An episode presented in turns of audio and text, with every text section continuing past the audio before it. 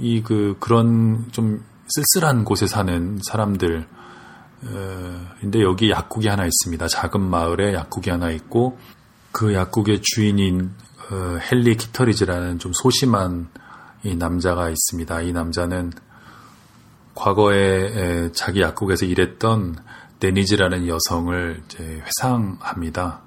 그 여성에게서 이 카드가 오죠. 매년 생일 카드가 오는데 그 생일 카드를 받아볼 때마다 그 여성을 생각하는 것입니다.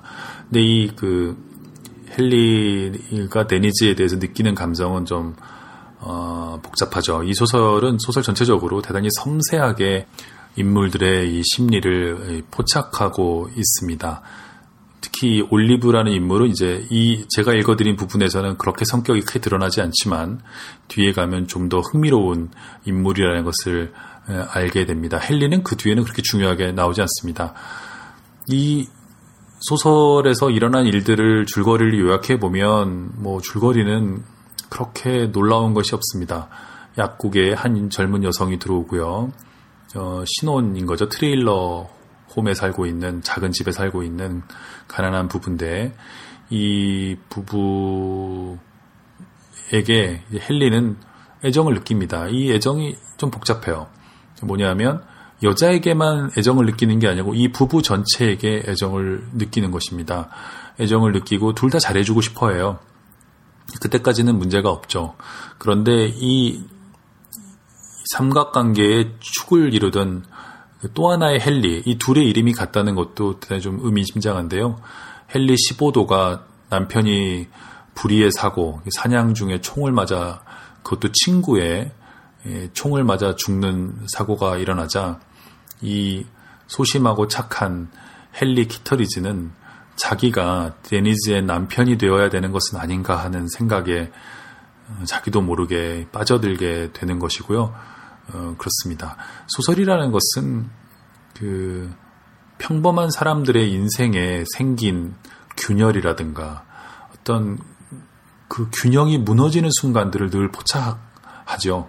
평범한 사람들이 이렇게 예를 들어 헨리 시보도와 그 다음에 이 데니즈 시보도가 헨리네 집, 헨리 키터리지 집에 와서 밥이나 먹고 이렇게 지내던 때에는 이야기가 존재하지 않죠. 그러나 남편이 죽으면서 이 여자 데니즈와 그리고 헨리 키터리지의 삶은 균형을 잃게 됩니다. 그래서 이들은 이 균, 무너진 균형을 회복하기 위해서 음, 뭐 여러 가지 나름의 리액션들을 하게 되는 것입니다. 그 중에 하나는 고양이를 사다 준다거나 또는 운전을 가르쳐 준다거나 하는 것이고 이 남편에게만 기대고 살아왔던 이 젊은 여성 데니즈는 약국 주인에게 어느 정도 의존하게 되는 것입니다. 그러나 이런 행동들은 또 하나의 사고를 불러오게 되죠.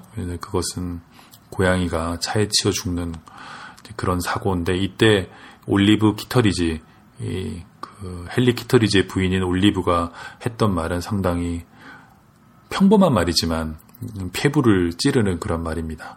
당신이 그 고양이를 사다 주지 않았다면 치어 죽을 일도 없었잖아 라는 것입니다. 이 말은 그가 갖고 있던 선량함과 또는 그가 갖고 있던 어떤 말하자면 애정 같은 것이 더 나쁜 결과, 즉 무너진 균형을 회복하려고 했던 그 일이 더 나쁜 일을 빚었다고 올리브가 비난하는 것입니다. 헨리는 그것을 알기 때문에 대단히 아플 수밖에 없는 것이죠. 생각해보면 우리가 어떤 선량한 마음으로 했던 많은 일들이 결과적으로 나쁜 결과를 가져오는 그런 일들을 우리는 인생에서 많이 이제 보게 됩니다. 올리브 키터리지는 그런 점을 지적했던 것이고요.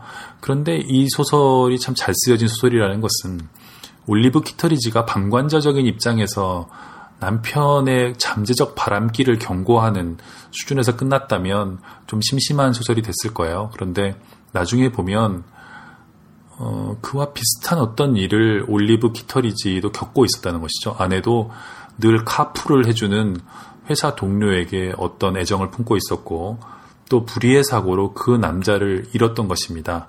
그런데 이 올리브 키터리지는 마음속 깊이 갖고 있었던 그런 애정과 슬픔, 상실의 감정을 혼자 처리하고 있었던 것이고요.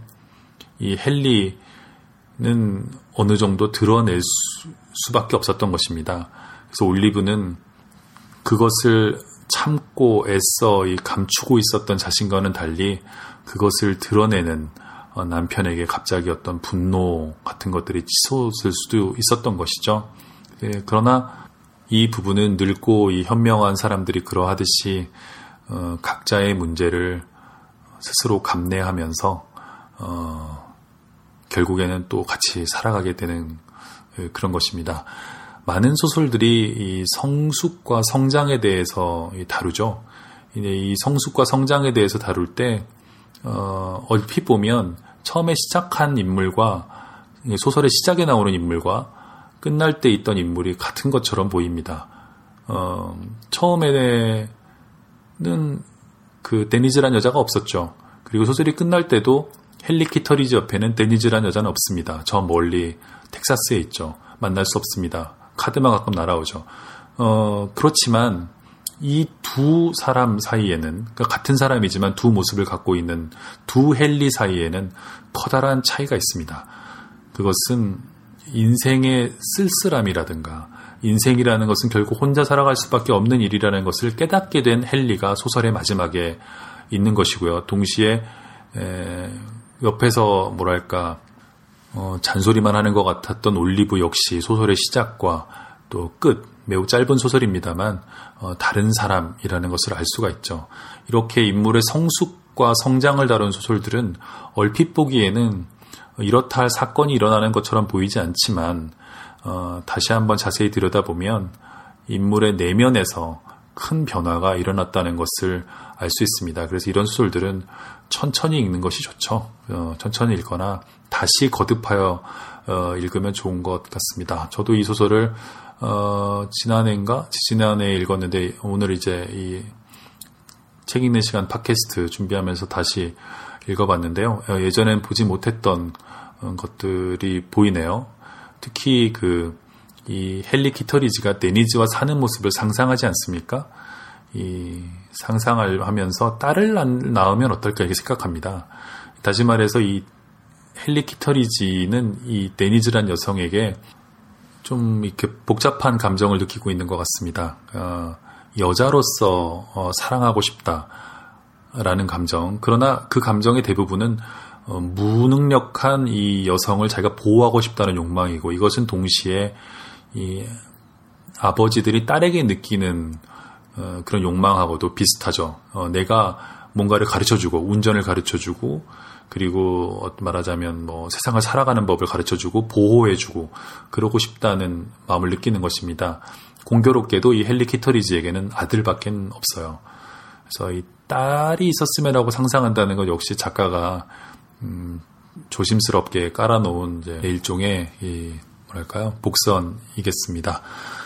자, 이 올리브 키터리지 오늘 이 첫 번째 작품인 약국과 함께 해봤고요. 네, 이 작품 말고 이제 뒤에 수록된 다른 작품들 일종의 연작으로 이어지는 이 어, 다른 작품들도 좋습니다. 어, 뭐 이 작가 특유의 이 어, 차분하고 섬세하면서도 어, 조용히 사람의 마음을 움직이는 이제 그런 문체를 맛볼 수 있는 어, 훌륭한 단편들입니다.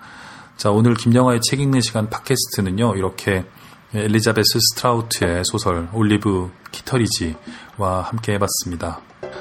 지금까지 김영하였습니다. 여러분 안녕히 계십시오.